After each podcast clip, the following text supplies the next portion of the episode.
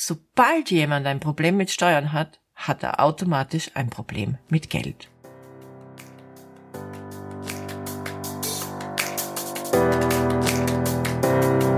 Hallo und herzlich willkommen zu Make Life Wow. Network Marketing Insights für Frauen. Ungeschminkt, nah und transparent.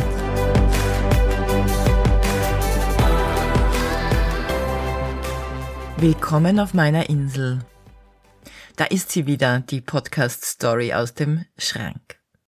Und wenn du jetzt gerade eingestiegen bist und meinen Podcast das erste Mal hörst und nicht weißt, was das bedeutet, Podcast-Story aus dem Schrank? Hier auf Mallorca, wo ich den Winter verbringe, ist das ganze Haus sehr offen, ja. Es sind sehr offene Räume, es ist viel Glas und aus diesem Grund halt es auch sehr stark im Haus und deshalb sitze ich in einem kleinen Gästezimmer im Schrank. Wir haben dort auch den äh, Start meines Podcasts ausgetestet, also von der Akustik. Und hier ist es so, dass ich wirklich äh, die beste Akustik habe. Also, herzlich willkommen aus meinem Schrank auf Mallorca. Wir haben heute ein, ja, vielleicht für viele ein etwas trockeneres Thema, aber ich möchte gerne darüber sprechen, weil es bei vielen Menschen, die im Network Marketing starten, doch einige Fragezeichen auslöst. Ich möchte heute Tipps an die Hand geben.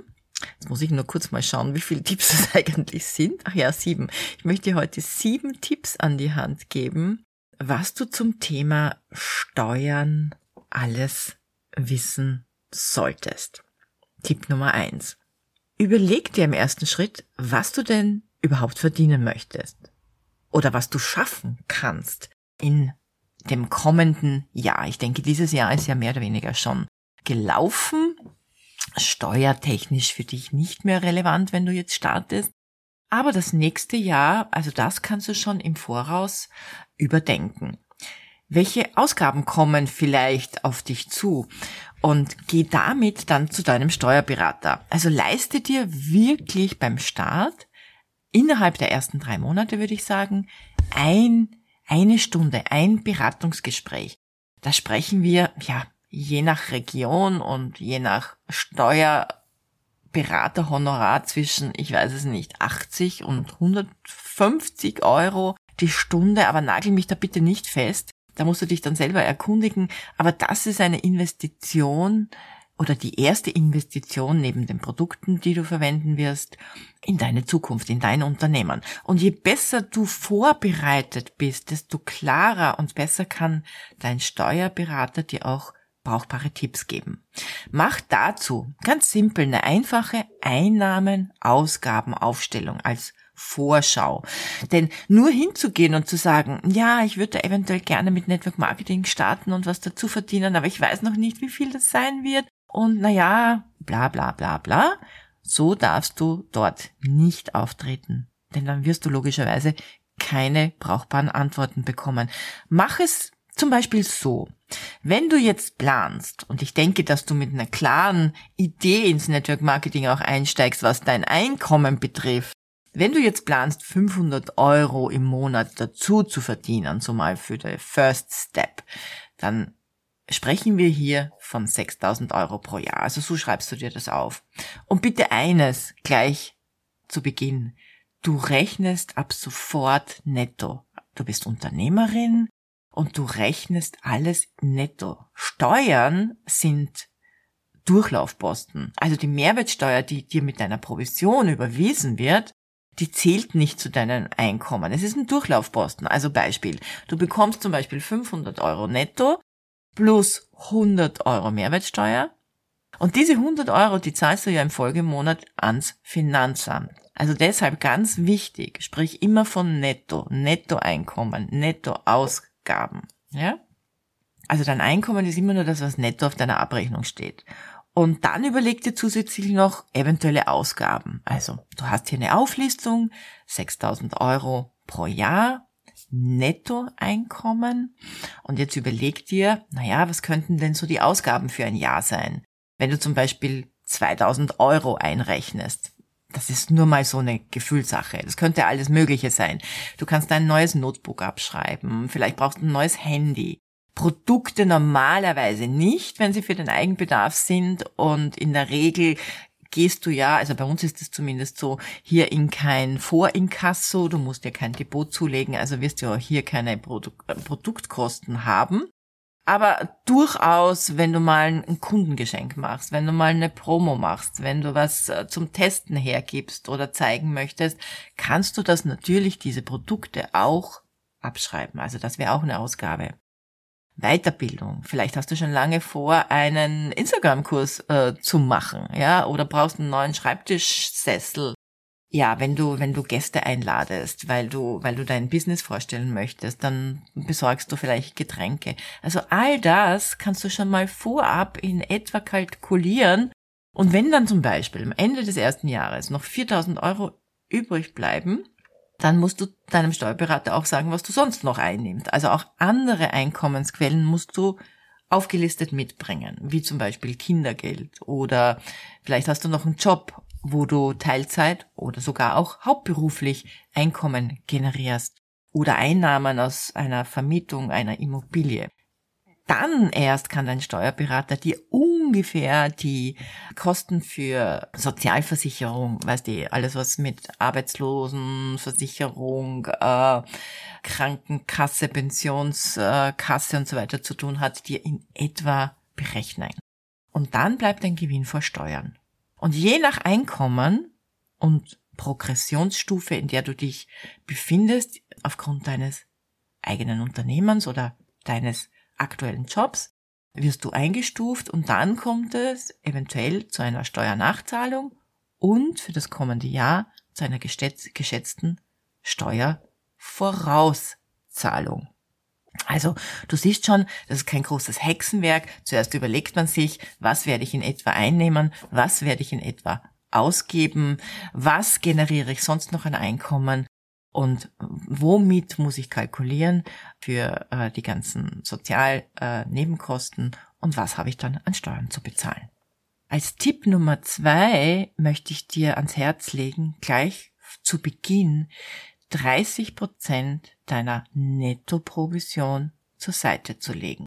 Später, wenn du wenn du wirklich erfolgreich werden willst mit Network Marketing und wenn dein Einkommen wächst, dann äh, geht das so in die Richtung 50 Prozent, die du dir dann weglegst.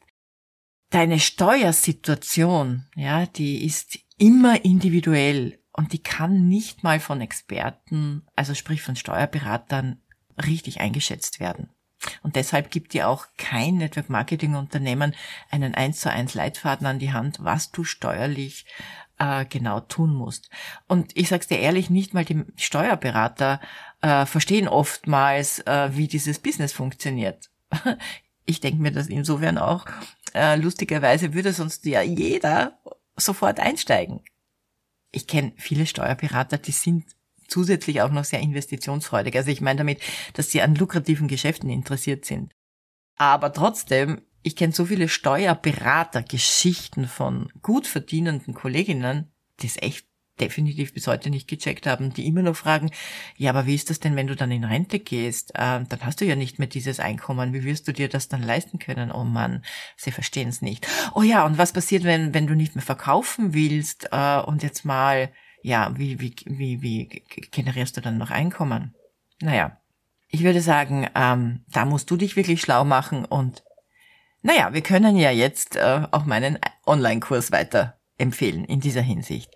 Aber falls du einen Steuerberater kennst, der in dieser Branche, also in unserer Branche Network Marketing, sattelfest ist, dann schick mir gerne eine Nachricht, denn ich werde laufend danach gefragt, ob ich jemanden empfehlen kann.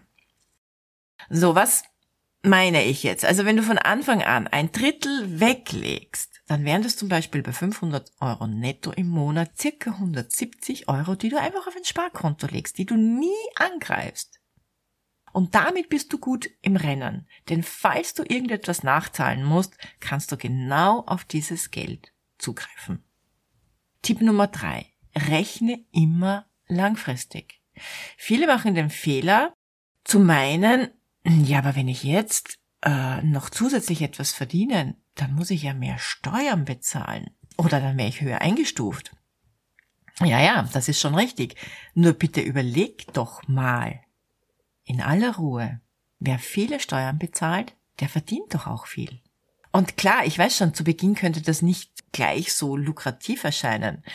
Mm, das kennen manche vielleicht von, von euch von einem klassischen Nebenjob, ne? Ist dir vielleicht auch schon mal passiert. Am Ende denkst du, der Mensch, ich arbeite einfach nur für einen Apfel und ein Ei. Also wie man so in Norddeutschland so gerne sagt. Nur im Network Marketing ist das anders. Erstens bleibt dein Einkommen ja nicht gleich, sondern es steigt in der Regel. Und zweitens ist Network Marketing zu Beginn generell einer der schlecht bezahltesten Jobs der Welt. Aber dafür später einer der bestbezahlten Jobs der Welt. Und mit später meine ich drei oder fünf Jahre. Also ehrlich jetzt, wir reden hier von drei bis fünf Jahren. Und wenn du da wirklich drei beziehungsweise fünf Jahre Geduld aufbringen kannst, dann verspreche ich dir, du wirst sie zwar noch immer nicht gerne zahlen, deine Einkommensteuer, aber du wirst sie mit Leichtigkeit bezahlen. Es wird kein Thema mehr sein. Übrigens, ein berühmtes Zitat von Bill Gates. If I would be given a change to start all over again, I would choose network marketing. Wenn ich die Chance hätte, noch einmal von vorne anzufangen, würde ich Network Marketing wählen. Und das von Bill Gates. Tipp Nummer 4. Meide die Steuerpessimisten, Menschen mit einem Mangeldenken oder Arbeitslosengeld Hartz IV Empfänger. Die musst du nicht bekehren. Es gibt Menschen, die vorübergehend, ja, vorübergehend in solch eine Situation geraten sind. Und Suchende, die eventuell für dein Angebot offen sein können, aber nur weil sie gerade Arbeitssuchende sind, nicht automatisch offen sein müssen. Glaub bitte nicht, dass nur weil jemand arbeitslos ist, der perfekte Partner für dich wäre. Das wäre anmaßend. Aber dennoch spar dir vor allem die Anstrengung, Klein- und Sicherheitsdenker vom schönen Leben zu überzeugen. Und Hand aufs Herz. Willst du wirklich jemanden im Team haben, der sich keine Produkte leisten kann? Jemand, der ständig im Mangel lebt? Und generell empfehle ich dir, sobald jemand ein Problem mit Steuern hat, hat er automatisch ein Problem mit Geld. Und da rate ich nur, bleib höflich, empfiehl am besten eine Stunde beim Steuerberater. Naja, und aus eigener Erfahrung kann ich dir sagen, du wirst wahrscheinlich nichts mehr von dieser Person hören. Tipp Nummer 5.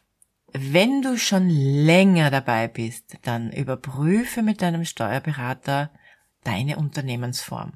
Das machen die Steuerberater nicht von sich alleine, dass sie dir sagen, Mensch, jetzt verdienen sie schon so viel, wir sollten über eine neue Unternehmensform nachdenken. Das solltest schon auch du immer im Auge behalten, ob zum Beispiel ein Einzelunternehmen für dich noch interessant ist oder ob du nicht vielleicht mit einer Gesellschaftsform besser dran bist. Ich habe das ja vielleicht, um, da möchte ich gleich eine Story dazu erzählen. Ich hatte das ja früher so gemacht, dass ähm, mein Mann auch Partner war. Das war nicht besonders weise, weil ich mir dadurch auch ein bisschen, ja, meine Karrierestufen verschoben habe. Also ich wäre schon viel länger in der höchsten Position gewesen, hätte ich nicht meinen Mann dazwischen geschalten und drunter Team eingeschrieben. Ja, warum wir das damals gemacht haben, ist jetzt mühselig drüber zu diskutieren. Fakt war, ich musste natürlich zwei Accounts führen, denn mein Mann war nicht ein aktiver, wirklich eigenständiger Partner und wir hatten ja ein gemeinsames Netzwerk, also gemeinsame Freunde. Von daher waren zwei Accounts auch nicht interessant. Als ich den Account dann auflöst, gelöst habe, weil wir das ja ohnehin gemeinsam ähm, machten, habe ich aber aus meinem damaligen Einzelunternehmen eine OG gegründet. Und dadurch waren wir, haben wir diese, diesen, diesen Gewinn und das Einkommen durch zwei Personen geteilt. Und dadurch war die steuerliche Situation auch gleich eine viel, viel interessantere auf längere Zeit. Also ich hätte viel, viel früher schon eine GmbH gründen können oder müssen vielleicht. Aber dadurch konnte ich das auch ein bisschen äh, rausschieben. Ja, weil GmbH gründen ist halt schon noch so eine eigene Geschichte, auch ein bisschen kostenintensiv und ja, umfangreich. Aber wie gesagt, das hat, es gibt unterschiedliche Geschmäcker, aber mit zunehmendem Wachstum kommst du meine GmbH wohl nicht mehr rum. Also ich musste dann irgendwann auch eine eigene äh, GmbH gründen, natürlich auch wieder mit meinem Mann. weil alles andere keinen Sinn mehr macht. Der Vorteil einer GmbH ist, dass man Kapital bilden kann, weniger Steuern zahlt, weil das Geld in der Firma bleibt und man damit sein Unternehmen weiter aufbauen kann. Aber wenn du dann in diesem Fall dein Geld später privat brauchst, kannst du es dir von deiner eigenen Firma leihen und du brauchst nicht zu einer Bank gehen. Also du bist unabhängig von einer Bank und brauchst keinen Bankkredit. Du kannst dich und deine Familie in der GmbH anstellen oder zu Gesellschaftern machen. Und das kann auch in Zukunft vielleicht hinsichtlich Erbschaftssteuer, ähm, die wir ja in Österreich noch nicht haben, interessant sein. Manche haben ja Angst, eine GmbH zu gründen, weil sie sich dann irgendwie geknebelt fühlen oder denken, nicht mehr so flexibel zu sein. Aber ich sag, keine Sorge, sage ich dir, denn du kannst neben deinem Geschäftsführerbezug selbstverständlich Geld aus der Firma rausnehmen. Nur du kannst es nicht so machen wie in einem Einzelunternehmen, dir nehmen, was du willst, sondern Du musst das einfach nur buchhalterisch verbuchen. Das ist es, ja. Und du musst es am Ende versteuern. Und die 25 Prozent, die du dir vorher gespart hast, also ich spreche bitte immer aus österreichischer Sicht, ja. Das variiert natürlich mit Deutschland und vor allem auch mit der Schweiz. Aber die 25 Prozent, die man sich vorher in Österreich sozusagen spart, die muss man dann nachher als Käst nachbezahlen. Nach dem Abschluss der Bilanz. Also du siehst schon, das ist ein komplexes Thema, das für dich aber erst auch ab einem gewissen Jahresgewinn Sinn macht. In Österreich spricht man ab einem Jahresgewinn von 300.000 und da muss man sich dann immer ausrechnen, ist es noch interessanter, vielleicht äh, sich ähm, jemanden anzustellen, kann das noch interessanter sein, aber irgendwann ist, sind die Lohnnebenkosten viel zu uninteressant, und äh, es macht Sinn, sich dann eben äh, eine neue Unternehmensform zu überlegen. Dazu brauchst du nicht nur einen Steuerberater, sondern du brauchst auch einen Notar zur Firmengründung. Und wenn du mal schon so weit bist oder da gerade vor dieser Frage stellst, dann ohnehin herzliche Gratulation. Gut gemacht. Tipp Nummer 6. Steuerparadiese. Da sage ich nur ha ha ha. Ich möchte weder in der Slowakei noch in Malta leben. Auch Monaco finde ich nicht so prickelnd.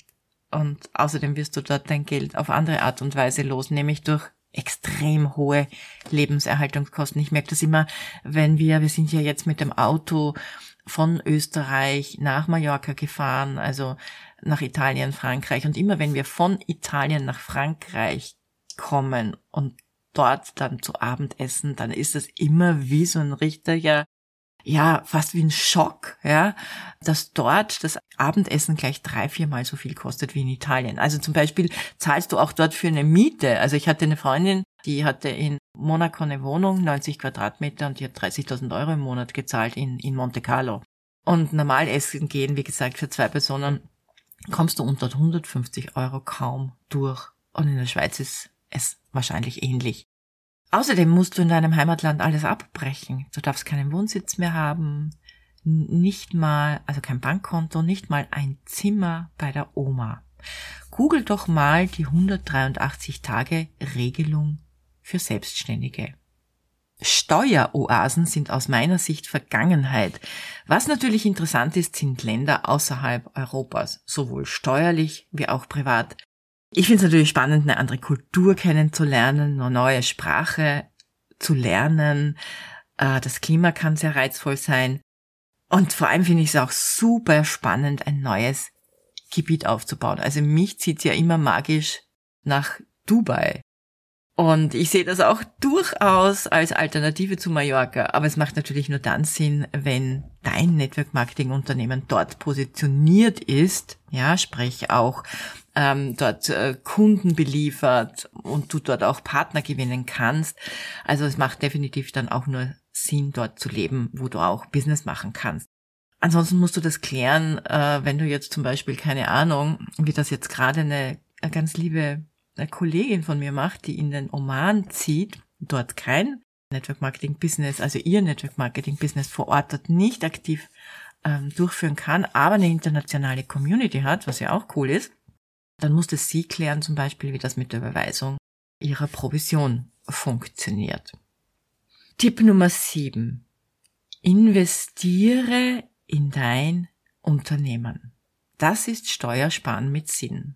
Wenn du schon richtig gut verdienst, dann investiere in dich, in dein Team, in dein Unternehmen. Bilde dich weiter, sei kreativ und denke wie eine Unternehmerin.